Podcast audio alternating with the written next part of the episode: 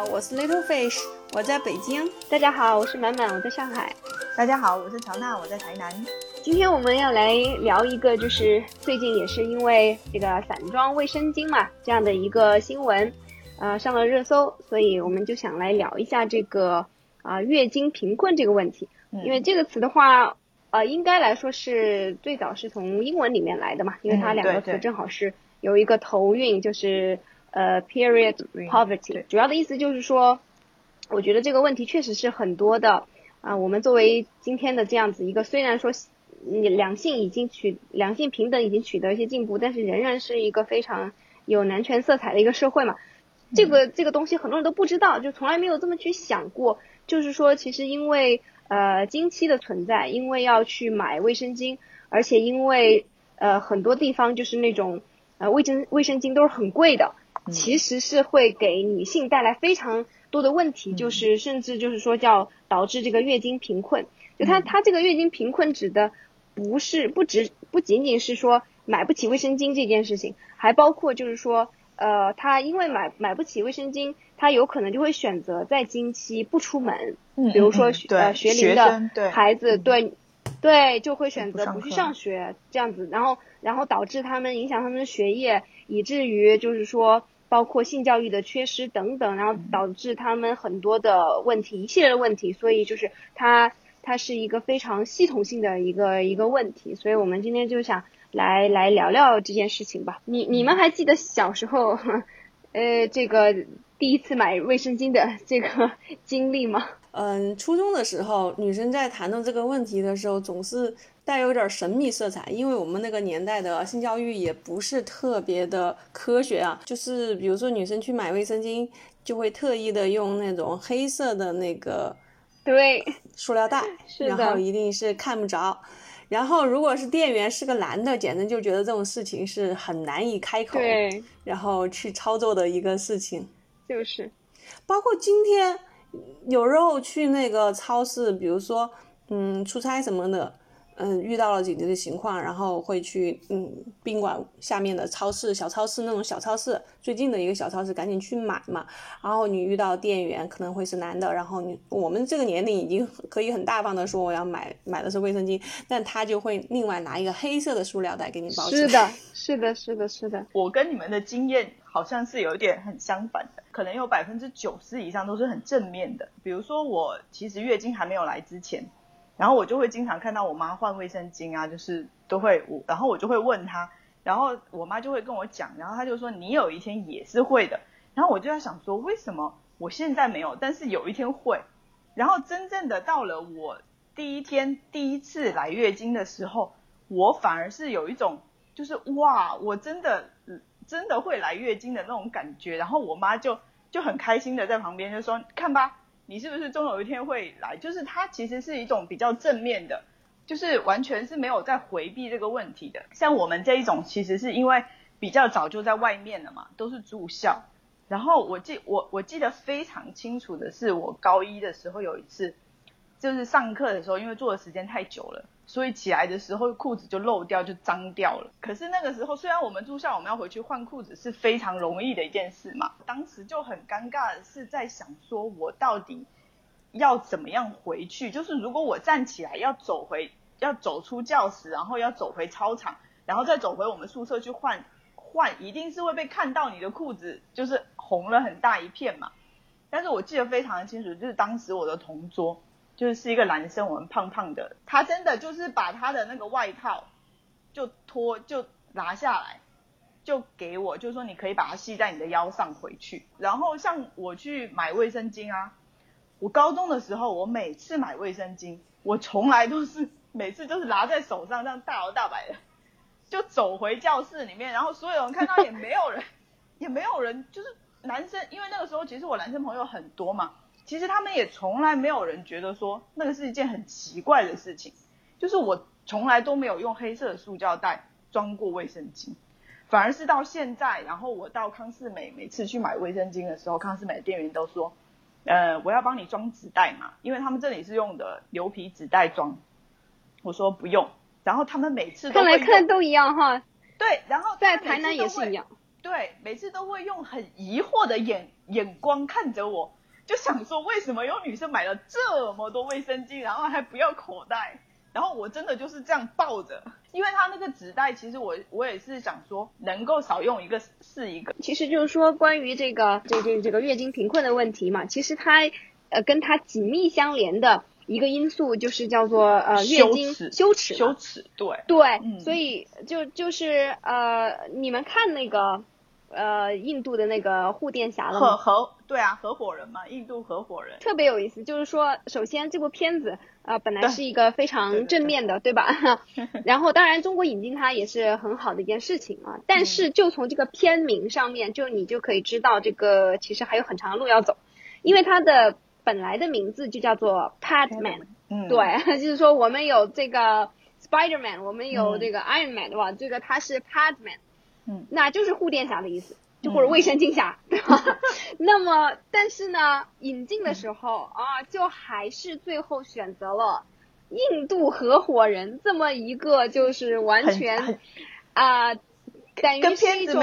中性的名字，完全没什么关系的名字。就对对，就是想要回避直接谈论这个，就出现卫生巾这个词或者护垫这个词嘛。所以你就会发现说，其实这个这个经期羞辱或者羞耻，就是其实是非常现在还还是非常根深蒂固的。就我我没有看这个电影，但是我看了一点那个预告片和花絮嘛，就是，然后我就呃看到里面一些小的片段，就是它里面的那些他最开始做这个事情的时候，他的那嗯就是他的妻子其实就很不理解，对对对，妻子也不不支持，对，然后他。就是因为在当地嘛，他们也是农村里面，其实就是很强的一种羞辱感。他对他妻子就会觉得说，如果他去用呃用这些东西，或者说去呃大张旗鼓的去宣传这些东西，他他的妻子不能接受，他觉得是一个非常羞耻的事情。嗯，所以包括当然印度那边的话，他们还会有很多就是觉得经期的女人不干净啊，都不让进寺庙啊等等这些事情，对吧？嗯啊，对对对。就是我去那个巴厘岛的时候，他那个嗯，巴厘岛也是主要是印度教哈。现在也是这样吗？现在还是不可以啊？包括你看巴厘岛非常有名的就是那个海神庙吗？海神庙实际上不是一座庙，是那个景区有五个庙都很有名。然后当然在海里面那个庙一般是那个嗯那个那个，因为在海里面嘛，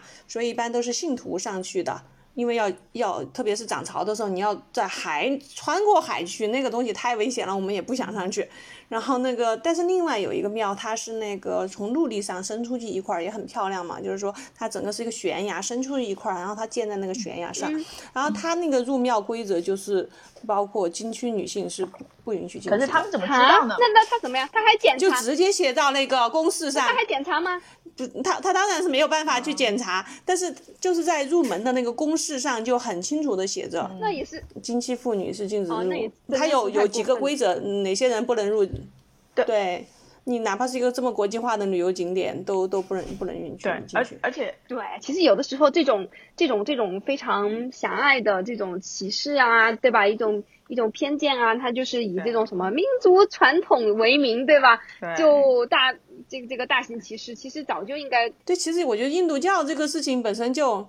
就比较奇葩一个宗教，他自己本身就很生殖崇拜嘛，是吧？他有专门的庙去供奉男性的阳具这样子的庙，就是他们在这个性上面，这个印度教教义没有详细研究过啊，但是很多跟性有关的一些规矩，也是咱们看起来今天觉得嗯匪夷所思，但一一一样保存下来的。嗯，这个电影啊，它除了改它的片名之外，它其实把海报也改了。你有注意到是吗？原版的海报是他的那个人，然后那个就是做这个机器的这个人嘛，那个男主角本来是拿了一片卫生巾，嗯，卫生巾在手上，然后我们把海报改成了一本，就是很像一本书，还是一叠一叠纸。是，我们真的还有很长的路要走，而且我突然也想到，在《想见你》那个电影里面，不是不是电影，是电视剧里面。不是很红吗？他在里面其实篡改了一句台词，大家都觉得很奇怪。当时就是男主角背着女主角回家嘛，然后女主角在那个阳台上就跟他说：“今天是第一天哦。”然后男主角就在楼下吼了一声说：“什么第一天？你大姨妈来第一天吗？”的时候在大陆播的时候就把它改成了是什么第一天来着？他就把这句话给改了，就是完全没有提到。然后大家就说。难道我连说大姨妈都不行吗？对呀、嗯其实我觉得就是想起来，包括就是我我我今天我也看了一下那去年的奥斯卡，好像拿了奥斯卡的最佳嗯纪录短片吧，就是嗯其实嗯就是讲这个护垫侠的这个人，这个、嗯呃他，嗯当然他是以女几个那个印度的女性为主要的这个人物，中文版有两个。有两个名字，一个叫月经革命，一个叫月事革命。对，所以就是你会发现，还是会有很多人有这样的一种委婉去去觉得这个词好像不登大雅之堂，对吧？就是一定要把它改一个说法，对，就是有很多羞耻感在围绕着这个这个词语，对，嗯，嗯，确实确实是是是这个样子，其实从月经羞耻这件事情来讲，其实我们作为女性本身，其实也是有承担很大一部分的责任，就是可能没有说到大部分，但是我是觉得一半责任其实也是在我们自己啦。就是虽然说社会有压力，其实就跟我们上一期我有讲到说，就是关于女性这个这件事情，就是你当男女歧视这件事情发生的时候，你不去发声或者是不去抗争，就是永远这件事情都会是问题。印度合伙人这个就是他护天侠这个电影嘛上映之后，然后印度就把他们的月经税，就是月月呃卫生巾税就给取消了，就是他现在就是免税的，嗯就会大概便宜到快百分之二十的价格。嗯我是觉得，就是当真的有人去做这件事，或者是有人看到这件事，或者是我们本身没有太关注这，就是说，其实我买个卫生巾有什么？有哪一个男的不知道女士女的会来月经吗？就是现在啊，在大城市里面，你何必要用一个黑色的塑料袋去装这些东西？就是我们为什么要自己觉得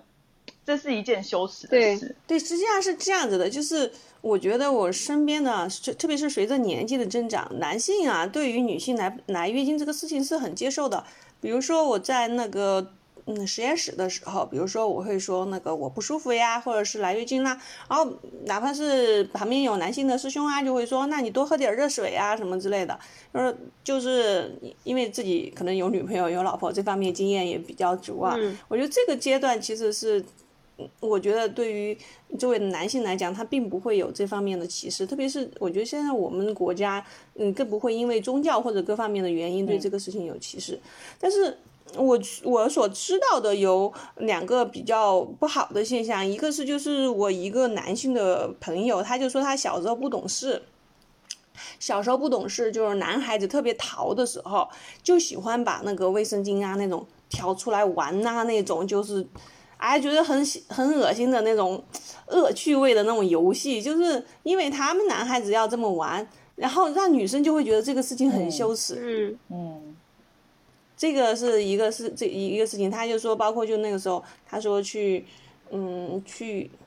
就是他们数学老师可能是捡到了数学老师的卫生巾啊，然后会滴点红墨水在上面，然后就拿出来玩啊，就挺挺恶趣味的一个事情啊。然后另一个就是我们那边的，可能是在丧葬还是什么的一个仪式上，就是如果也是月经期的女性是不能够出席或者是不能够参加一些活动的。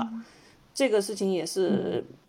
现在受歧视的现现在还是吗？你说四川那边呢？现在还是啊，因为其实这个事情没有说谁会规定一定要怎么样。对对对但是比如说老一老老老一辈或者老两辈的啊，七大姑八大姨啊，就会就会问一下你们有没有谁是来月经的啦？然后如果是谁谁谁的话，就就不要什么嗯就不要参加了。嗯包括我们那边，嗯，还有一种说法就是女女人生生孩子嘛，生完孩子的、嗯、女人要出医院的话，是很很少有出租车或者是有别的车愿意去接的。如果你家自己没有车，你要不就会去，要不你就雇出租车，要不可能你就要请亲戚朋友帮忙。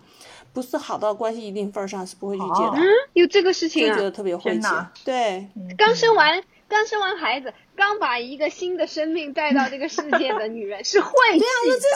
哦，这叫什么东西？对啊，我就觉得这是一个很悖论的事情。嗯、其实我说生孩子是个喜事儿呀，大家不应该沾点喜气吗？反而就是，反正就是，哎，老一辈儿人讲究就就是说这个女的一见红好像就特别脏的感觉嘛。然后我就觉得在这些方面真的是，真真的是你在我们这代，我知道，在嗯。我接触的，嗯，在我所接触的我们这一代人上，不会因为这个事情而发生歧视，最多就是小的时候少不经事，是吧？嗯，那种对于性教育不足产生的一种好奇，嗯，但是老一辈儿这个事情还是很普遍的，特别特别还有还有一种说法哦，还有一种说法，如果是你来月经了，去人家家里面不能够坐别人床上啊，那种哈，就就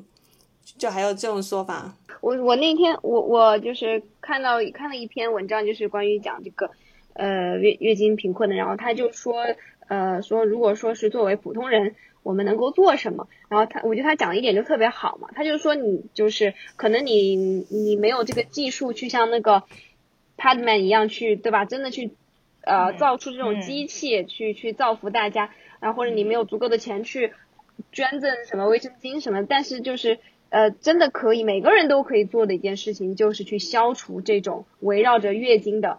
这种对对对，呃这这种羞耻感。耻。对，嗯所以就是，说你在你在任何的场合，就像刚才乔娜说的一样，你大大方方的把一个卫生巾拿出来，或者说你跟你跟别人大就是大方的去谈论这个事情，其实就是一种呃很有力的一种推动。嗯真的，我觉得这个东西肯定都是系统性的，你你包括你对这个经期羞耻啊，或者是经期女性的歧视，肯定是从某种系统性的歧视里面提取中的一部分，嗯，你不会说是单独去歧视这个东西，肯定就是一种系统性的一个性别的歧视，而而且然后从从中抽取出比较比较形象具体的一个现象嘛。对我，我们刚刚还在讲说，就是那个贫困，就是我们可能就是说这种现象会比较多发生在呃比较贫困的地区嘛。但是我当时有查资料，是美国、德国，然后什么澳洲啊这些国家，就是很发达的国家了哦。他们女性因为买不起卫生巾而出现旷课啊，然后就是辍学啊，然后发生的比率其实很高诶，就是美国好像是到五分之一，然后澳洲啊，对对对，我看的那个也是。有这么高吗？我我看的是那个，就是那个月经革命，就是那个奥斯卡短片嘛，它就是一个，嗯，其实就他们是美国的一个，好像是一个学校启动了这这么一个计划嘛，就叫做 Period Project dot org，呃，就是就然后它上面就有介绍美国的情况，他说的就是五分之一，在美国，它那个它那个税真的太高了，除了大概只有七个州左右之外，美国所有的州都会征百分之三十到百分之五十六，最高达百分之五十六的消费税，你就会觉得那个太可怕了。对，但是说我看就是说，好像在印度的话，呃，就之前就是卫生巾就是按照奢侈品的那个税率来收的税。德国、德国、澳洲都是，德国收到十七趴，然后我们可能觉得说十七趴好像很便很很便宜，但是其实在德国，像什么鱼子酱啊、松露啊这些，其实是属于消费，就是属于奢侈品的消费品这一类的东西，它其实只收百分之七的税而已。但是卫生巾它会收到百分之十七，这个比例真的差别非常非常大。他们就是说这个差额啊，百分之十几的差额就是对女生的歧视，对呀、这属于必需品啊。他们就觉得那个不是必需品，是是所以是是所以会被收。不是必需品，那怎么处理呢？今天来了之后，对啊，就是他，对的，就是这个哦，我刚才说错了，它的那个名字叫做 The Part Project，对，然后它上面也就讲了，他就说他们努力的一个目标就是要让这个东西就是变成一个必需品，对，对对就是要让政府呃认识到这件事，这个卫生巾的地位是必需品嘛，但真的确实，你想象这样的一些发达国家。他们都不觉得这个东西是必需品，然后他也提了一个呃很有意思的一个概念，就是说为什么呃为为什么在像这样一些我们认为哈这种政治呃体制比较先进的哈这些为为啥他们没有人来关心这个？就有说他一个呃观点就是说呃政治家觉得这个话题哈呃 it's not sexy，就是你你谈这个话题。哦，就就好像跟不容易有什什么，对嗯对，就是这个，好像跟选票没有啥关系，对吧？就就不去聊这个啊。你要是去聊什么移民啊，对吧？对吧？要不要哦控制移民啊，对什么什么之类的，哇，那肯定就是会引爆 所有的舆论。但你去谈这个问题，你说你提出了这样的一个呃议案或怎么样的，好像好像大家都不 care，这真的是一个很很可怕的事情，真的就是就是被就是被无视的，对，就是就是没有被看见的。对你包括我们这次武汉那个抗疫啊，对那都是去的女护士比较多，但但是对，但是也会提到这个，其实护士非常缺卫生巾的。德国啊，德国有一家公司啊，他为了要一直想要去表达这件事情嘛，然后德国有一家公司是卫生棉条，因为卫生棉条比较细嘛，比较细、比较小、比较长，然后他就把它塞在他们出版的书里面，就是用一个抽屉的设置，然后上面是一本书嘛，然后一个抽屉的设置，然后在里面好像放了十几十几个还是二十几个棉条，就把它当做书去卖。然后因为把它当做书去卖的话，它只会收到百分之七的税，而不会收到百分之十九的税。所以那个公司就一直用那个 棉条，就是这样子，就是卖书的方式去卖这个棉条，就是很有意思。然后在书店里卖吗？对，对还是在在超市里卖呢？店里卖，因为它是书。啊，我觉得这个想法好好，它还可以在那个嗯里面加上一些性教育的内容啊，或者说对吧？哈，没有，它很好的宣传 对，还。有就是你上厕所的时候，你还可以有厕所得毒 物呀。什么马桶毒物？其实关于经期，就是对女性来讲，确实是因为你是本身就是为了去准备生孩子而具备的一种生理功能嘛，嗯所以说这个本身来讲，就是嗯为人类的繁衍做出巨大牺牲的一个事情。像从十几岁开始，每个月都都都有一次带带了很大的麻烦，你反而是因为这个事情去受到歧视，这个逻辑真的是非常不通的。因为其实像我们来讲，我记得小的时候就是那种体育课啊之类的，就会非常受影响。对，工作了之后，刚刚我有讲到，像你到偏远地区出差呀、之类，要不你就得随时做好准备，你本来行李箱的东西就很有限，你还要塞一大堆。进去，不知道用不用得 着。哎然后另外另外还有，不仅是工作，然后你你生活也会很麻烦。比如说，我觉得影响最大就是，呃，去海边玩，一旦那几天你要是哦。月经来了，你基本上海海上运动全部报销，什么浮潜呐、皮划艇啊，这些全都游泳池游泳啊，你这些全都没有啦。你除了在那个沙滩上躺着晒晒太阳，几乎你就呃你就那个哎没有其他海海上活动了。说到这一点，说到这一点，我好像是呃，之前是了解到说，应该科学研究证明，就是经期是完全可以游泳的，对不对？就从身体的那个来说，对你用卫生卫生棉条嘛，你得用卫生棉条。嗯，OK，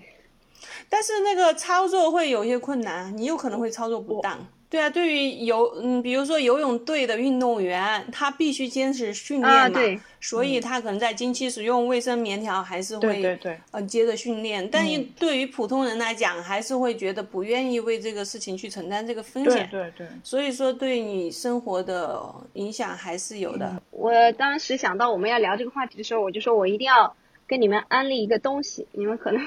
因为我最近我就是我有在我有在用那个月亮杯，你们有用过吗？啊？我有，我有，我有，我有一个。我之前第一次第一次用的时候，呃，反正也是觉得很不习惯嘛，因为这个比棉条应该还要 还要更觉得好像压力更大一点，因为它就是一个杯子，它是一个你把它叠起来以后塞进去，它可以放十二个小时，就正常放，如果不是特别的多的话，就基本上反正它有不同的杯型，反正你可以选一个跟你的量比较合适的，然后的话基本上十二个小时是可以的。然后你就呃在在厕所里面把它换出来，然后洗洗干净了以后，再再放进去就就可以了，就挺好的。就如这个特别适合如果你出差的话，非常非常方便，因为你你就像你说的一样，你要带一大包东西的话，其实非常占地方，就就是带一个这个完全就可以了。我觉得比较比较环保嘛，我也常常觉得，我觉得卫生巾这个东西其实蛮不环保的，因为你包括纸你还能回收，卫生巾这个东西你又没法回收，然后它的成分又比较复杂，有有那个呃可以分解的部分，也有不可以分解的部分，我都不知道垃圾在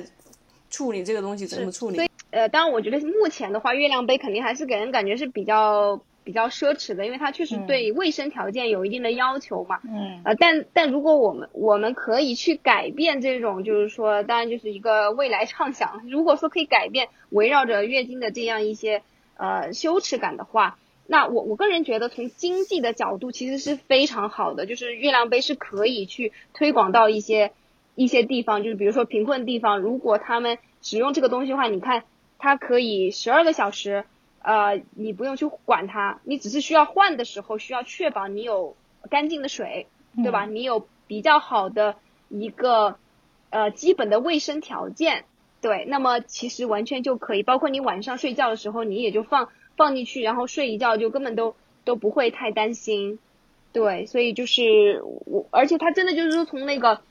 它是一次性的消费之后，你就你可以一辈子用呀。啊，啊就是就是是是我我感觉，如果说能够在那种有些地方去推广一下，我不知道会不会有公益公益组织会去探索。比较环保这个事情，第一比较好，第二就是说，就是以我们现在消费水平，当然是说，嗯，对卫生巾这个价格也不会特别敏感。但是就像满满说的，在一些贫困地区，可能对于这种嗯。消费型的、消耗型的卫生巾或棉条就更别说了，那还也是比较大的一个开销。对呀，对呀，就是他们就是经常会是那个《蝴蝶侠》里面就讲的，就是啊，他他的妻子就说嘛，就是说呃，如果我们都用卫生巾的话，那我们家就喝不上牛奶了。就是就是要在这个食物购置食物和购置这些呃就是卫生产品上面去平衡，然后最后就。就这个卫生产品就就就被认为是奢侈品了。我觉得食物和卫生产品，因为跟卫生有关的都是牵涉到，对啊，都是牵涉到生命安全的事情嘛。然后，但是这个事情似乎就很容易被被砍掉。就是嘛，所以所以就是它被砍掉背后就有很多的因素，包括就是女性的，对啊，女女性的权利就被认为好像是可以牺牲的权利。嗯，对，我我我经验比较多，就是怎么个不方便，因为真的是各种出差呀之类的遇到的事儿比较多嘛。是是，就像他们说嘛，就说那个看女的生孩子，男的好像又觉得这个非常值得纪念的时刻，要进去陪产。实际上听说看那一刻是很恐怖的。肯定啊，可可是我老公就觉得很正常，我老公都有全程。全程都进去，而且他还跟我讲哦，他说天哪，头已经对，然后我老公说头已经出来了，头已经出，我看到头发了，我看到头发了，加油！然 后我天哪，我我我老公是没有，我们这边医院都不让，能够，就家属都不能够进，对，连那个他他那个嗯，就是妇产科的住院部是专门的一个区域，家属都不能进入那个区域，比如说进入产房了。医生都会问，就是都会问说，哎，就是都会问你老公本人说你要进去陪产嘛？然后老公如果说要，然后医生就说好，我到时候就叫你。然后他们要换就是手术服嘛，也是无无菌，就是整个要人要消毒才能进去。而且啊，就是如果老公进去的话，你小孩子的那个脐带啊。都是我老公亲手剪的。我老公就是因为之前看那个电视洗脑嘛，然后我怀孕的时候还要跟我跟我说他是要进去陪产，他会跟我说加油啊加油啊。结果到真的当我入院的时候，发现连那个那个妇产科的那个病 病房区都进不去，别说进产房了。那你们两个都是儿子，你们打算给他们俩？教育这种女性的月经的事情嘛，打算从多少岁开始教育？我儿子，我儿子都知道。我我我月经来什么的，我儿子都会都会知道。然后我换月经啊什么，他都会知道那个是红红的，然后我就会跟他讲说男生女生那个什么不一样啊。然后他就说为什么你会这样？爸爸不会这样。嗯，然后就是会跟他讲。是是，我上次也是，就是他看到了以后，但是我婆婆就不让讲啊。然后我婆婆嘛。对我婆婆马上就是让我打岔说，哎呀，他这么小，你不用跟他说这个。所 所以所以肯定是会有这种。其实我对对，因为我有跟我女儿讲嘛，我女儿看到之后肯定讲，因为因为对她来讲这个很重要嘛，有一天她也会这样。但是我妈就会说我这么小，你在讲什么？我就是很自然的问起来，任何问题只要她问起来，我肯定就是要要给她讲一讲嘛。就是刚开始的时候我就会比较笼统，然后他接着下一次他看到的时候，他会问一些比较详细的，他就会越问越详细，然后他就会知道的越来越多。就是刚开始你不用，嗯，不用一次的给他描述的那么的仔细，对不对？就是刚开始就给他一个大框架，然后就说，哎，男生女生不一样啊，然后后来，然后你再慢慢的往里面走，然后他每问一次的时候，你就再多讲一点，每问一次的时候再多讲一点，然后慢慢他就会有一个有一个比较明明确的答案在里面。嗯，关注月经贫困这件事情的公益机构啊，呃，都是会把这些东西。就因为这是个系统性的问题嘛，都是会把这些东西一起去去推进的，就是提供比较嗯，就是便宜的卫生巾，然后进行性教育，对，然后包括呃，就是对于呃男女性平等的平权的一些教育，对，其实都会把它包含在一起，所以所以我觉得那个我我觉得回头我还是要把那个互联侠那个好好看一下，我觉得肯定还是蛮。蛮就是感动的，他他里面就有就有讲，因为他他做的这件事情就真的是非常非常好，嗯，就是他好像也入选了什么，嗯，哪个杂志的那个影响世界的多少人之一嘛，就是这个，呃，这个这个草根企业家，然后他就是把这个机器他做的可以生产廉价卫生巾的一个机器呢，等于就是嗯卖给那个呃就是。这这个乡村里面的一些合合合作社，就那些都是，然后也都是女性，然后所以这个东西不仅可以帮助女性解决这个呃卫生巾的问题，还可以创造就女性的就业。所以那个月经革命那个纪录片其实就是着眼在这些女性身上嘛，就是就讲了有有几个女性怎么样，嗯，因为去参与了这样的一个小的呃地方这种这种小微企业嘛。然后呢，就是挣到了钱，然后可以去追求自己的呃一个理想了吧？就有一个他瞄准的有一个呃女性的话，她就是想当警察，她就不想要去被早早的嫁出去，然后无法掌握自己的命运，然后她就去用呃生产这个卫生巾，参参与这个公小公司挣到的钱，然后去那个付了警察学校的培训的一些费用。就看了以后，觉得这个护垫侠还真的是非常非常非常了不起，那真的就是凭借他嗯一己之力吧，对吧？然后嗯，就就真的改变了非常非常多的人的命运。因为我觉得他这个着眼点挺好的，就是这个特别容易被忽视的一个问题。因为如果不是满满讲到的话，嗯，我还真的不知道，就是说。贫困地区还会因为买不起卫生巾，其实仔细想想，确实会出现这种情况。但是你平时并不会朝这方面去想，就是你不会去关注这样子的一个群体。就嗯，也也有之前我也在腾讯公益上面看到过有呃专门做这个项目的，嗯，就是他们会给呃孩子，就是每每个孩子一个呃一一个小小的一个袋子，然后里边就有那个卫生巾和一些性教育的手册，对。叫爱小鸭吧，我想你们有听说过吗？反正就是，嗯，然后就是这样子，然后去去分发到那个孩子手上，然后他们，呃，确实就是把那个要把性教育和这个，嗯，卫生卫生产品的这些要一起给到他们，这这这个是比较比较重要的。对啊，因为其实我觉得，就像咱说到那个月月经羞耻感啊，就是说那个，比如经期女性不能做这个，不能做那个。其实我觉得这个更多的是女性对女性的压迫，因为男性怎么知道你是不是月经来了？嗯，其实反而是女性和女性之间，因为你们要共同去卫生间啊，或者是什么之类的，嗯，才会了解到。所以说，像他们老一辈的，他就会互相问一下，你那个是不是那个，呃，月经来了？其实如果他不问，难道男性会来问你们今天有没有人是月经来了，然后你不能干这个，不能干那个吗？没有的，我觉得反而这种，这种，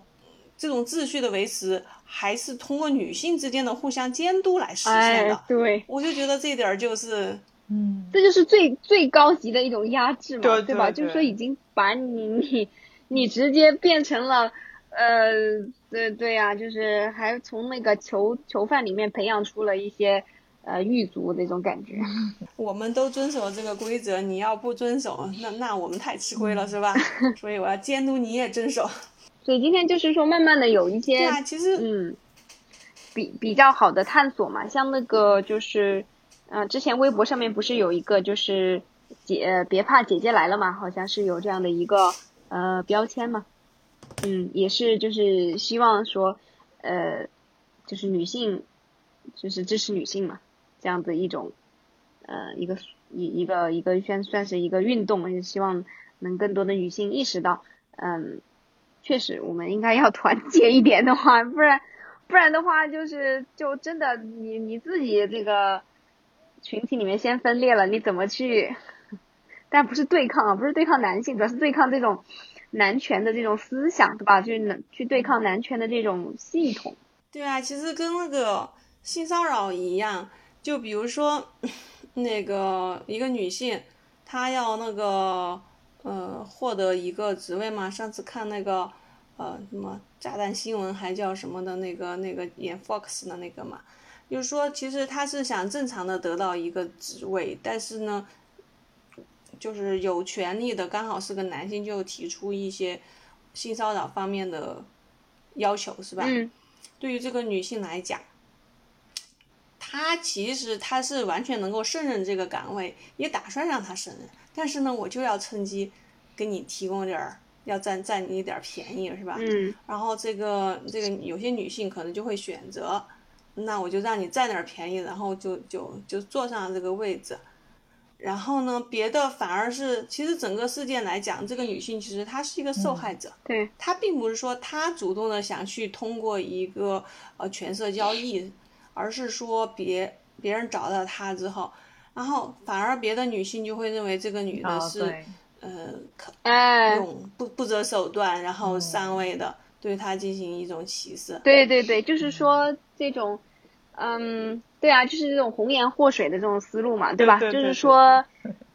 呃，两个人搞到一起去了，然后就怪女的，怪你你你去勾引别人了，那就是所以这种思路也是其实蛮根深蒂固的。嗯，是的，就是很多时候你说。嗯，有这样的一种权色交易的时候，通常这个女性会承担更大的社会谴责嘛？对对对，确实是这样。对，好像一说到权色交易，好像就是女的主动去去提出来，然后嗯不择手段上位。其实很多时候被迫，有些女性是不得不对没得选择的。当然，你也可以说，那你就别干呗，你你事业也别要了呗。然后你就，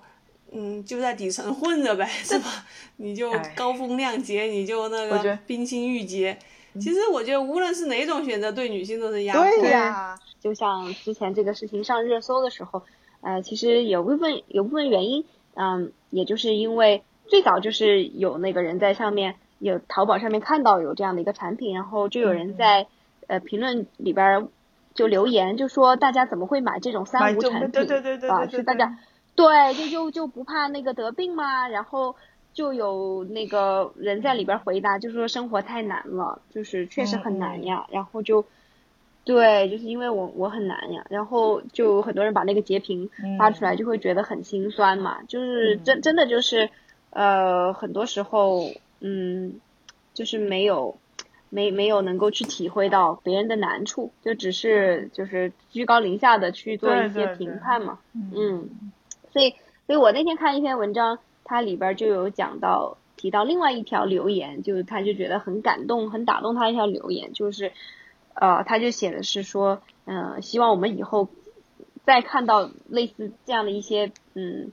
就是生活的艰难，比较呃可能我们不太理解的选择的时候，就是先去问一下。呃，我们怎么能够去帮到他们，而不是说先去问你们怎么这样？其实真真的，我还是觉得说，就是有点像回到